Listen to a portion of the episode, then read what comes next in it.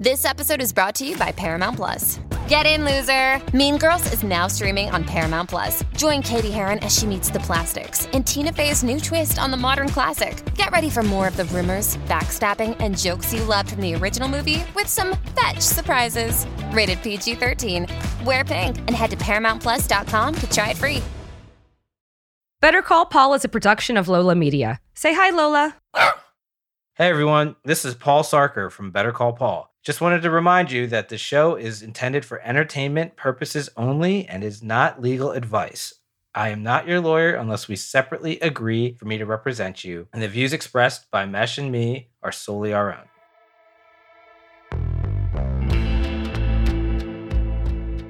Well, hey, everyone. Thanks for coming to Better Call Paul's first live recording at Milbank, and thank you to Milbank for hosting. I'm Paul Sarker, your co-host. I'm a lawyer at Greenberg Traurig, and the man of the hour, Tawfiq Rangwala, is our guest. Actually, Better Call Paul's first guest. Thank you so much for joining us. Thanks for having me, Paul. It's really exciting to be the first guest on Better Call Paul. Tell me a little bit about yourself. I'd like to hear about what you do. You're a partner at Milbank. Obviously, you do internal investigations, and you wrote this great book that we're going to talk about tonight. But what's the Tawfiq behind all of that? That's a great question. I've forgotten. Well, I am a partner at Milbank, as you say. My practice is what we call white-collar criminal, as well as a lot of civil litigation work. Behind the scenes, I'm very active in the Saba and SABANY community. So I want to say a big thank you to Saba nationally and SABANY in New York for hosting this event, along with Better Call Paul and Milbank and the people who've joined us here live and those who are on Zoom. And outside of my Milbank life, you know, one of the things I do in the law is I spend a lot of time on pro bono work, which is served as a bit of an inspiration for me writing this book and actually being on the board of We Charity. And then occasionally I drink and go out to eat for fun too. The one thing you're not getting on Zoom is the food and drink, which is really excellent. It's interesting that you can find time to do all this because you're on the board of We, and we'll discuss this as we get into greater detail. But why don't you tell the audience a little bit about what We Charity is or what it was, and your connection to sort of the founders, the Kielburger brothers. That'll give people context as to why it was such an important topic. Sure, and I think it's probably helpful to give a little more context because I'm speaking to a U.S. American audience, and this is in some ways a distinctly Canadian story.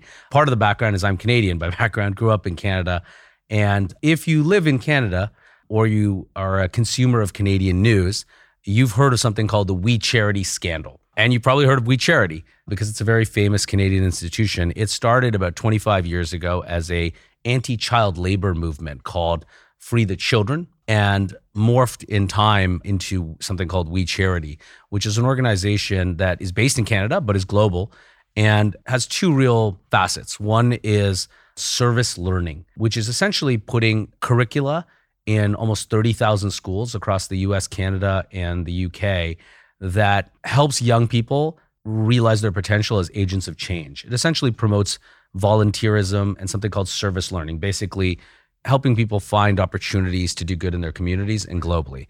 And then the second prong of We Charity is it was an international development organization that provided sustainable development programs in Kenya, India, Ecuador, China, and a whole host of other countries. That's what We Charity is. And would it be helpful to talk a little bit about what the We Charity scandal is? I think so. I mean, so basically it's an organization that is devoted to helping the less fortunate and to getting youth interested and excited about volunteering. So that sounds like the kind of organization that politicians would want to tear down. Well, they loved it before they hated it. That's the story. But, you know, We Charity was really a darling in the Canadian space. That's the interesting part. The founders of We Charity are two brothers. I've known them since they were young, Craig and Mark Kielburger. And they're really household names and were celebrities in Canada for a long time. And they were heralded as pioneers in the charitable world because they were doing a lot of innovative things to really make a difference. And it really galvanized young people. And they were media darlings. They were courted by politicians of all stripes, and they hosted this set of concerts called We Days. And We Days were these big concerts that kids who participated in Me to We clubs in schools. And that's the celebrity connection here with Better Call Paul. So was it Demi Lovato and Selena Gomez and a host of others, right? All in. That's your celebrity connection. Yeah. Exactly. Check that box. There you go. So there was a lot of celebrity ambassadors, a lot of corporate sponsorship, a lot of people who really believe that you know, We was making a difference and wanted to get involved. And it was a huge Canadian success story. I say in the book, it was the charity and the organization that could do no wrong, and it eventually became the organization that could do no right after this scandal. Right, but not really through any fault of their own. So you're at We Charity, you're on the board, and I think you should, because I read the book. I don't know if everyone in the audience has, although there will be a quiz at the end, and the highest score gets an autographed copy of the book. He's joking. Everybody who's here gets an autographed copy of the book. They're all there. Didn't the Kielburger brothers... So they started this organization when they were in middle school or high school? Craig Kielburger started the organization when he was 12 years old. Wow. And his older brother, Mark, I actually went to high school with Mark, you know, joined the fray when he was in, I think, some part of university. But Craig started it as a 12-year-old. He read a story in the newspaper about a child laborer named Iqbal Masih in Pakistan who had been killed, was super inspired to feel like he needed to take some action because this was an anti-child labor activist, started a club in his school, and suddenly that club morphed into going to all these countries, fighting child labor, morphed into suddenly sitting on Oprah's couch, and morphed into being on 60 Minutes, and morphed into a massive global charity. Yeah, no, it's great. And Mark, you went to school with Mark, and Mark was the Rhodes Scholar? Mark was a Rhodes Scholar, okay. Yes. So, you know, not some bum. Yeah. Well, okay, again, I think these days it probably depends on who you talk to, but yes, not some bum. Yeah. Anyway, you're involved in We, and let me just ask you, I know it's pretty demanding in my role, but I can't imagine, you know, you being a partner, having a lot of free time to travel the world, volunteer, do pro bono work, give back. So this must mean a lot. And how did you find time to A, be involved, and then B, write the book? It was challenging, I'll admit. I think you have to have a few things going for you. One, you have to have a really supportive family. I certainly had that with my wife, Rippy, and my extended family, my son. And that was really important because it wasn't going to happen without that, because you end up working on a project like this. I didn't take a leave to do it, often, sadly, between midnight and 5 a.m. Oh, wow. Because that's the hours you have. And so it's got to be a labor of love. I think you also need a supportive law firm. And I'm lucky to have found that in Milbank. I was very hesitant when I first approached some of my partners and the chairman of our firm about whether this was the right thing to do. And everybody was very supportive, and that was really important. And then, frankly, you just have to have a lot of passion about the subject because it's hard work and it was taxing. And I really felt compelled to write this book. I felt like I was uniquely positioned to tell a really important story. And if I didn't do it, there was a good chance no one was going to do it. And so I felt like it was a really important thing to do. They were supportive before, or they were supportive when it became the #1 bestseller in Canada? They were supportive before, and we'll have to see if anyone's noticed at the firm that it's become the #1 bestseller in Canada. I'm just speaking from personal experience because I do this podcast, which is not anywhere near as demanding as writing this book because I do it in waking hours. As a litigator, as a lawyer who does internal investigations, did the skill set that makes you successful at your job translate to writing this book? It really did. I mean, I think the book was very much complementary to my skill set as an investigator, and that's why I wrote it in some ways, because this really book was about, you know, there was a scandal, and we should talk a little bit more about what the scandal is so the audience understands that backdrop for those who haven't read the book. But at some level, this was about the things you do when you're conducting an internal investigation or defending clients in financial fraud cases. It's about following the money. It's about focusing on evidence. It's about being skeptical. And it's about looking past the obvious and trying to make sure, dig deep to really understand the facts, ask hard questions, conduct lots of serious interviews. So in many ways, the process of writing this book was a cross between being a lawyer and an investigative journalist for me. So I think maybe now is a good time to talk about the scandal specifically. So We Charity, they have a lot of international projects, and they were looking at the impacts of COVID in China and projecting what that would mean for the organization. So they were doing some very specific and some guesstimation as to, you know, what they would need to do, how they would need to budget, what staff they would need, what staff they would retain, and what staff they wouldn't. And they got an opportunity around the same time the Canadian government wanted to start a program, the CSSG, which would help high school students whose jobs were being sort of canceled or who wouldn't otherwise be able to obtain summer internships as a result of the pandemic, but maybe would have in normal times.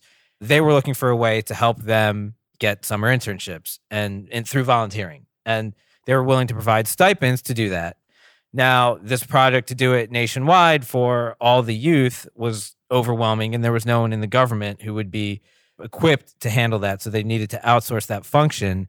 And the process to find a third party to run this was flawed. And although they told We Charity that there were multiple organizations were going to submit proposals, only one proposal was actually ever submitted, and that was from We Charity. The government picked We Charity, and the fact that We Charity was awarded this contract and they had been connected to Prime Minister Trudeau's family in some way, because Margaret Trudeau spoke at We Days, as we talked about earlier, that led some politicians who were anti-Trudeau. They seized on that and basically said this was an inside job.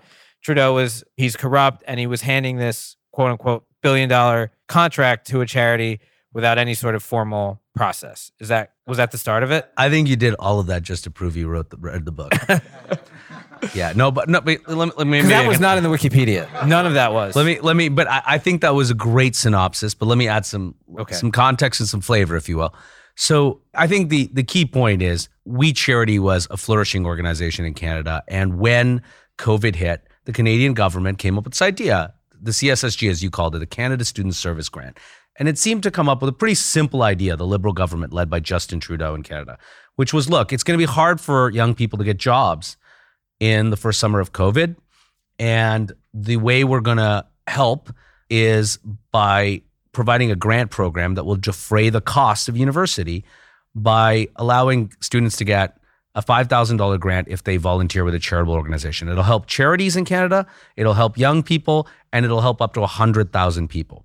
And the government said, we need to get this off the ground, and it's April, and we want to do it this summer. And so government bureaucrats called We Charity, and We Charity answered the call. It was very reluctant to do so. I talk about that in the book because it was so overtaxed helping its own international programs, but it felt like it had to do it, and it was called to serve. And one of the cool features of the book is that the foreword to it is written by the former Prime Minister of Canada, Kim Campbell. And she talks a lot about her own parents in World War II and what it means to be called to serve by your government in a time of need, something that most of us don't talk much about anymore because we're all very cynical about government. And We Charity felt like it had no choice because its raison d'etre was connecting volunteering opportunities and young people. And so We Charity said yes, and it decided to administer this program. It was not going to make any money doing so, and it was a $550 million program.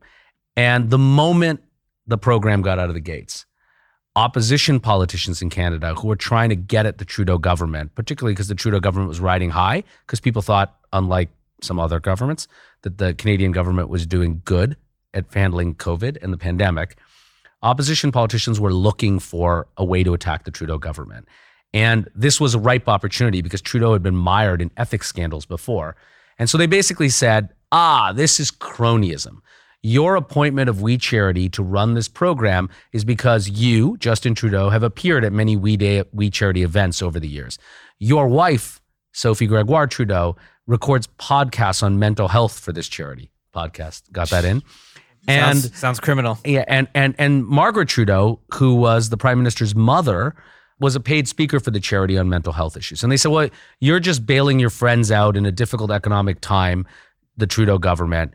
This is cronyism. We don't believe that the government couldn't run this program on its own. We don't believe that this was the only organization in Canada that could do this. This is a handout. And essentially it stuck. The media ran with it. Opposition politicians on both sides, conservatives and ultra-liberals, used this to great effect to tarnish the Trudeau government. And in the process, and this is what the book is really about, We Charity became collateral damage. And every aspect of We Charity came under intense scrutiny with really unforgiving politics and a really unforgiving media that suddenly turned on the Kielburgers and We Charity in ways that I think were pretty unfair and unfounded. And the end of the story, just to round it out, is that We Charity closed its doors in Canada. And the net result of that is that 7,000 schools no longer have programs on bullying, on the environment, on mental health. 300,000 Ethiopian children will no longer go to elementary school. 1 million people in Kenya will not have drinking water. And I don't think politicians in Canada or elsewhere or the media has really ever grappled with those facts. And so that's what prompted me to write this book and why I called it What We Lost, because it was a play on words, but it seemed like no one had really ever taken stock of what was lost through these very political acts. And I felt like the media landscape, it was just a completely absent analysis that no one was doing.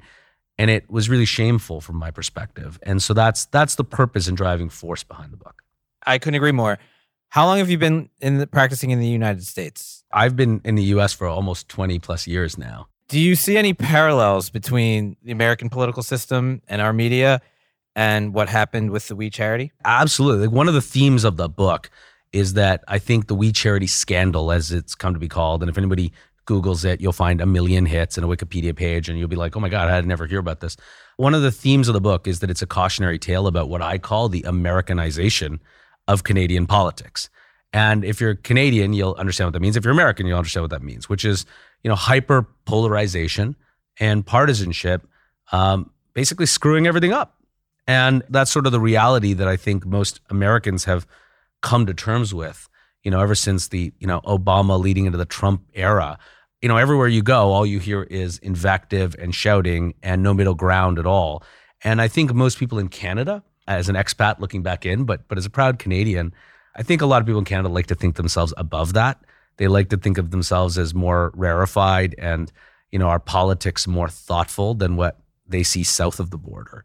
And I think this story was about, well, hold on, maybe not so, because the partisan nature of our politics in Canada and the way the media handled it reveals that Canadians too, like so many countries in the world these days, are prepared to destroy things in the name of partisan gain.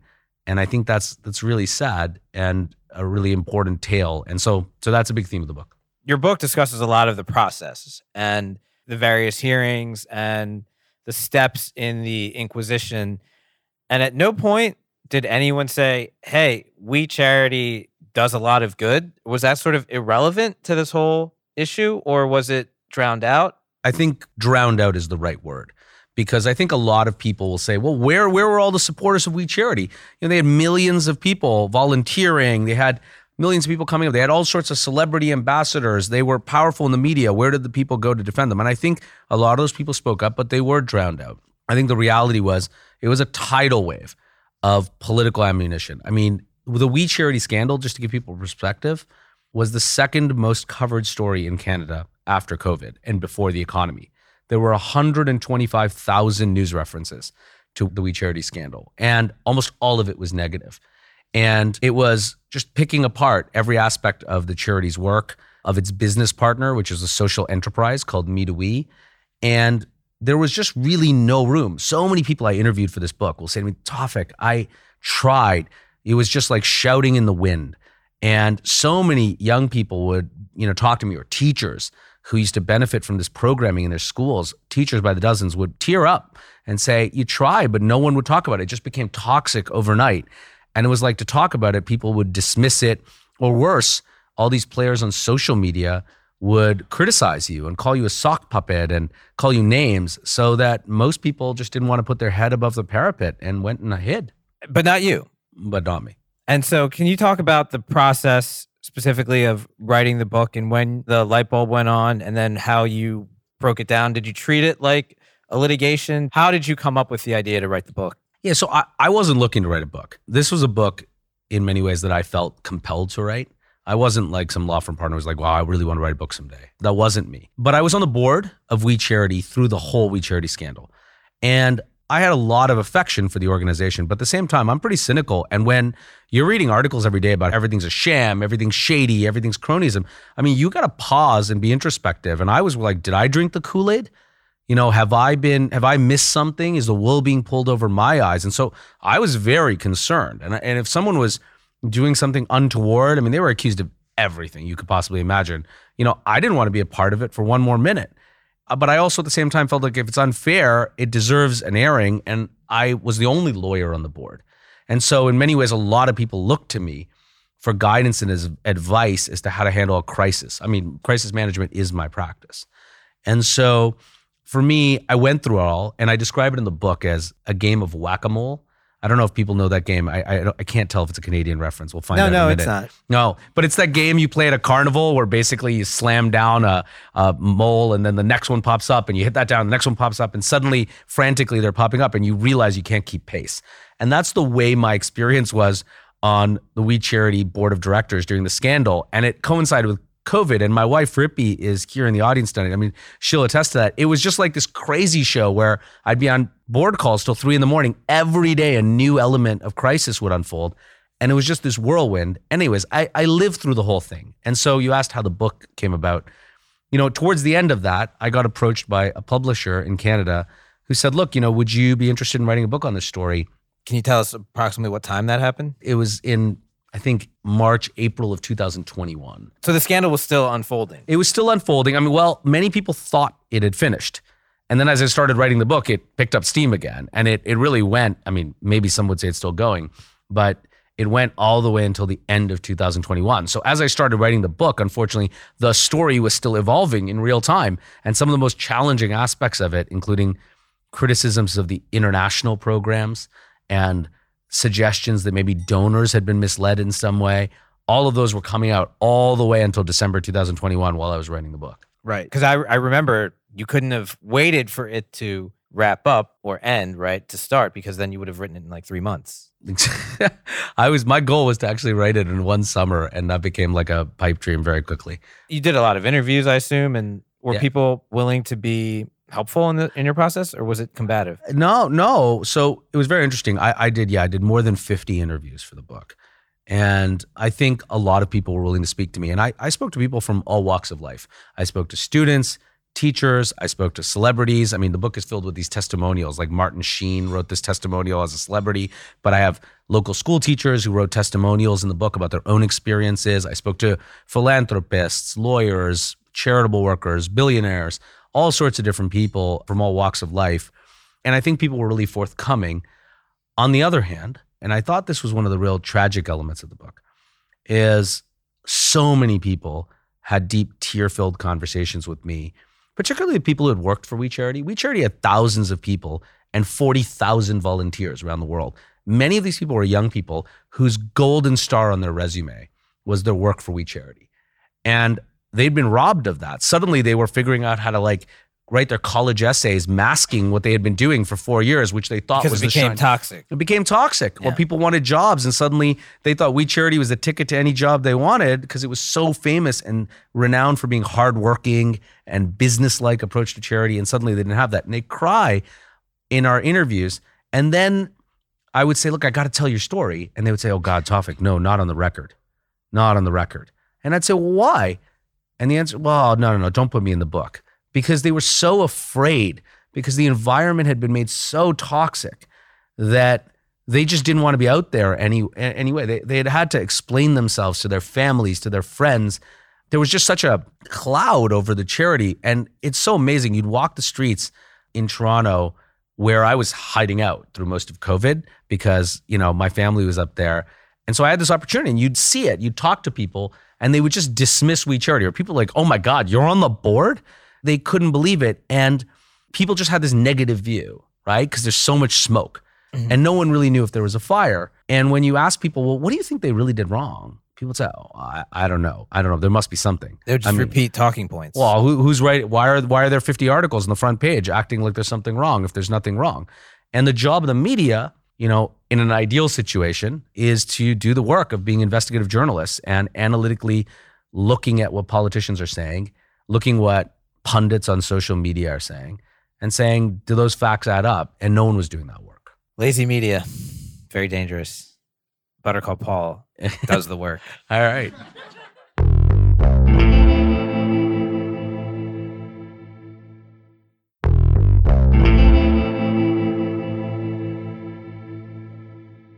So I would say, and there's another aspect of this, you talked about it, the international side of We and the development, and the media basically had this narrative that they needed to advance at all costs, even though they couldn't find any support for it. Can you discuss that just for the audience so that they know? Yeah, look, it's hard to get, obviously, in this forum too deep into the weeds, so I'll try and just do it at a very high level. And then those who want to engage with the book can, and I'm happy to talk about it. But I think the most difficult part of the We Charity scandal was coverage by some pretty esteemed outlets in Canada, including the CBC, which is the Canadian Broadcasting Corporation. They have a show called The Fifth Estate, and that's the title of the last chapter of the book. And The Fifth Estate is kind of like a 60 Minutes-like show. And they did a segment on the charity in which they suggested that some donors to the charity might have essentially been misled, right? Well, misled in the sense that they had been double pledging. There was this sense that they might have thought that they supplied the complete money to build a school in Africa or build a well in an African village. But it might be that other donors also thought they contributed to the same well, and was We Charity in some ways double pledging. And, you know, that's a really difficult allegation because a charity really can't survive allegations of donor deception. That's the worst thing that could possibly happen. And it was a bit of a catastrophe. And I really spent time unpacking that reporting. And what I discovered was that it's just false. Like, it's just false. It's not true. And when a lot of donors discovered that, a lot of the donors who were actually featured in the program wrote to the CBC and said, you need to correct this. You've misrepresented what I said. I don't believe that. And the CBC said no. Then 70 donors who represent the largest and the majority of donations to We Charity's programming in Africa wrote a letter saying, this is not true. I've been there on the ground. We know what happened. We disagree. We wrote an open letter to the CBC and published it in the newspaper, and the CBC refused to correct its reporting. And then the CBC, you know, We Charity kept saying, please come to Kenya, come to our programming in Kenya. Let us show you what happens. And the CBC said, no. And then finally showed up in Kenya unannounced. And when they showed up in Kenya unannounced, We Charity tried to say, let us give you the maps of all the schools. And they went on their own village by village without actually talking to We Charity or any local staff. And they almost actually got thrown out of Kenya. There was like an international incident almost where the government of Kenya said that CBC had illegally entered its schools and flown drones over schools improperly. And so it was this crazy show, basically. It was like a nutty situation in which you had a bunch of journalists at the CBC who were so fixated on proving their point that they were willing to do anything. And I unpack it in the book. I mean, you have to read it. I don't think I could explain it in a Maybe we can do a movie deal. We can do a movie deal. But I met with the governor of Narok County in Kenya to talk about it. I met with local politicians. I met with people on the ground. Here's the craziest thing about the CBC's reporting. It was a report on Kenya and what We Charity did in Kenya with no Kenyans. And that was the craziest and most offensive part of it to me. It was entirely the perspective of what do white rich donors think about their money and how it impacts Kenyans. Not a single interview about what it meant to Kenyans, about what the Kenyan people who live in these villages in the Masai Mara, who have been benefiting from We Charity's programming for 2 decades, how they felt. Very appreciative of the hard work that we did, right? Yeah. And they were supporters. And not just appreciative in a way that it's like a handout. They were partners. They were partners and communities in which We Charity was helping for 5 to 7 years build a sustainable development framework. There were 2,000 Kenyan mamas, as we call them, who were working on beading in women's empowerment centers in Kenya and then selling those products in Nordstrom. And it was the second best-selling product in Walgreens. And their livelihoods are gone in the middle of COVID. And the CBC went there and it didn't talk to them. And again, I just go back to this theme of what we lost. Those forgotten voices, those unheard voices, it was really disturbing to me. And so really the driving motivation for working midnight to 5 a.m. for this book for me was to make sure that those voices finally were heard. So you don't sleep or you get some sleep? No, I sleep now. You sleep now. Okay. And you mentioned that there were other charitable organizations in Canada that not only received a much larger amount of money from the Canadian government, much more both in terms of absolute dollars and in percentage of their revenue, but some also compensated Margaret Trudeau for speaking at events, yet we was singled out. Was it entirely, in your view, because of the CSSG, or was there something else? Is there another factor that you could point to that made the media so fervent in tearing them down? You know, there was a lot of things. The We Charity scandal is super interesting because there was a lot of things going on at the same time. And I don't think it escaped really simple answers. What's both depressing and cool about this story is the whole We Charity scandal takes place in parallel with the COVID pandemic. And then it takes place alongside a lot of other important forces in society, like Black Lives Matter, and like a lot of different trends like polarization and the Trump administration and January 6th. And so many things are happening in the world that are influencing the way people think. And I think it all impacted why the We Charity story was interesting to people. And Trudeau, to your point, was a part of that mix because Trudeau was a very bit of a celebrity politician. He loves a good photo op. He is celebritized, if that's a word, around the world in some ways. Dreamy? Dream. Okay. I wasn't going to use that word, but I accept your characterization. That is the way some people feel. Some people feel that way. He's got good hair, and I respect that. But I think Trudeau loved We Charity because We Charity was exactly the kind of platform he likes. It was screaming stadiums of young people talking about how to make the world a better place and looking to him as a role model. We Charity welcomed Justin Trudeau to the stage because he was a prime minister who wanted to participate and engage and build the profile of the charity's programming. And so I think opposition politicians love to pick on that sort of celebrity element of the Trudeau government and sort of to attack it, say, yeah, these guys are all in bed with celebrities. You're a celebrity like them. You're, insincere. You're basically corrupt. It's interesting because Trudeau had an opportunity to, and you talk about this in the book, to maybe shield We from some of this criticism and to be transparent about the process. And instead he prorogued. He prorogued Parliament, yes. Who do you think, if you could say, is most to blame for this it's travesty? Believe it or not, it's actually a pretty common question. And I think that's because everybody wants a villain. Every story needs a villain. But the truth is, we escape easy villains here. I think there are a lot of people to blame. Trudeau has some part in that. And I'm not shy about saying that in the book. I think the government could have done a lot more to send a clear message. I think there was a lot of self-protection at the expense of the charity. I think they walked away from a lot of important facts, and that's kind of sad. But I think there are a lot of opposition politicians in Canada, including some pretty important people. There's a guy most people in this room will have never heard of, but is important in Canada. His name is Pierre Poilievre. And Pierre Poilievre is now the leader of the Conservative Party in Canada. And he's got a very right-wing agenda. And he became famous partly because he was the champion of the We Charity scandal. And there's another guy named Charlie Angus, his counterpart, former rock musician turned politician, who is one of the leaders within the NDP party, which is the very left-leaning party in Canada.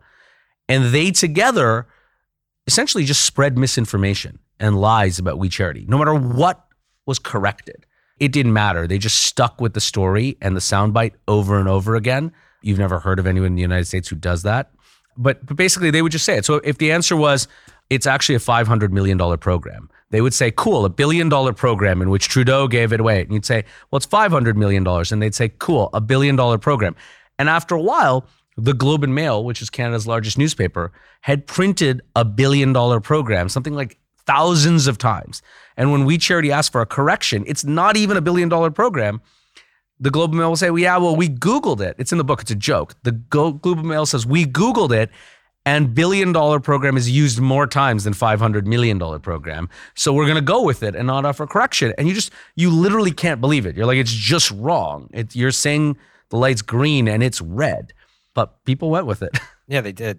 And it's really troubling that the politicians who advance this, advance their careers, and the real victims are kind of, is anyone other than you speaking out about this? I mean, I think a lot of people are speaking out about it now. I mean, I think many of the donors, as I said, there was a huge percentage of donors who had made big investments in We Charity programming and had galvanized others to do so.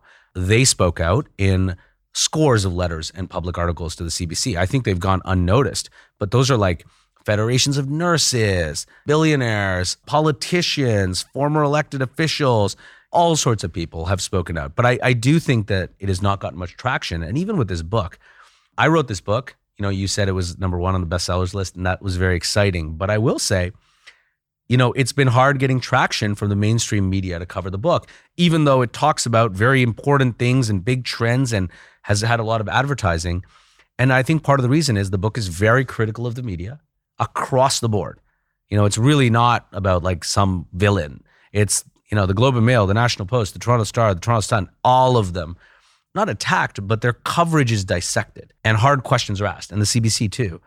And as a result, they don't want to cover the book. They're really just avoiding it at all costs. Because they don't look great, right? Objectively. Yeah, and because they've laid down a footprint in which they've just said, We Charity bad, and we don't want to talk about it anymore. The story's done.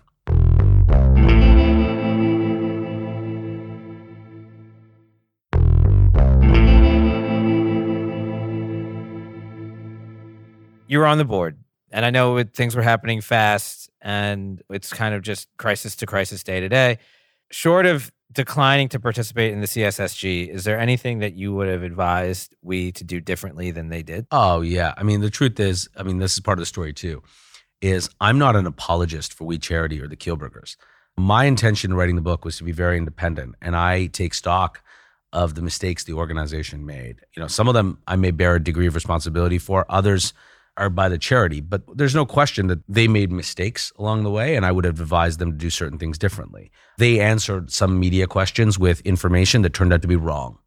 And the fact that it was wrong just made people question them more. So I'll give you a good example. The question was asked, did you ever pay the Prime Minister's mother? Did the charity ever pay the Prime Minister's mother to speak at events? And I think an answer that was too cute and too legalistic was given, which was, no, the charity never paid the Prime Minister's mother to speak at events. Now, technically, that was true because We Charity's sister organization, Me to We, which was a business, did pay the Prime Minister's mother. And then it was found out that, in fact, there was a clerical error and $1,700 accidentally got paid by the charity. And a journalist found that out. But that was manna from heaven for these politicians. They're like, aha, We Charity is in bed with the Trudeau government. We Charity is trying to cover up the fact that the Prime Minister's mother got paid. And so it amplified everything. So there was definitely things where I would advise the charity to have been a lot more open and careful. I also think the charity was, and the Kielburgers in particular, they have built this over 25 years. It was their baby, and they are incredibly protective of it. And I think sometimes that caused them and the charity to respond too forcefully, both in testimony before Parliament and in combating every error. Too forcefully for Canadians. You know what? That's such a great statement. You're absolutely right. Too forcefully for Canadians. That's a really insightful comment, because I was like, why didn't they sue earlier? That's right. That's right. And an American lawyer understands that in a way that I think is foreign in Canada. And so I think they're combative, aggressive, some might say, although they would deny this and disagree with it, litigious approach, I think caused some people to view them as more suspect than they should have been. And if I could put the genie back in the bottle, or as a board member have resisted that temptation more times, I think I would. So their programming internationally is going forward on a limited basis. They sold off some real estate assets and endowed that. Do you think We can make a comeback in Canada? I think it's going to be really hard to make a comeback in Canada. I mean, I think the brand is pretty toxic and pretty spent. I think there are a lot of people who want that. I get emails every day from teachers and students asking me if that'll come back and the programming will come back and can I help and how can I help?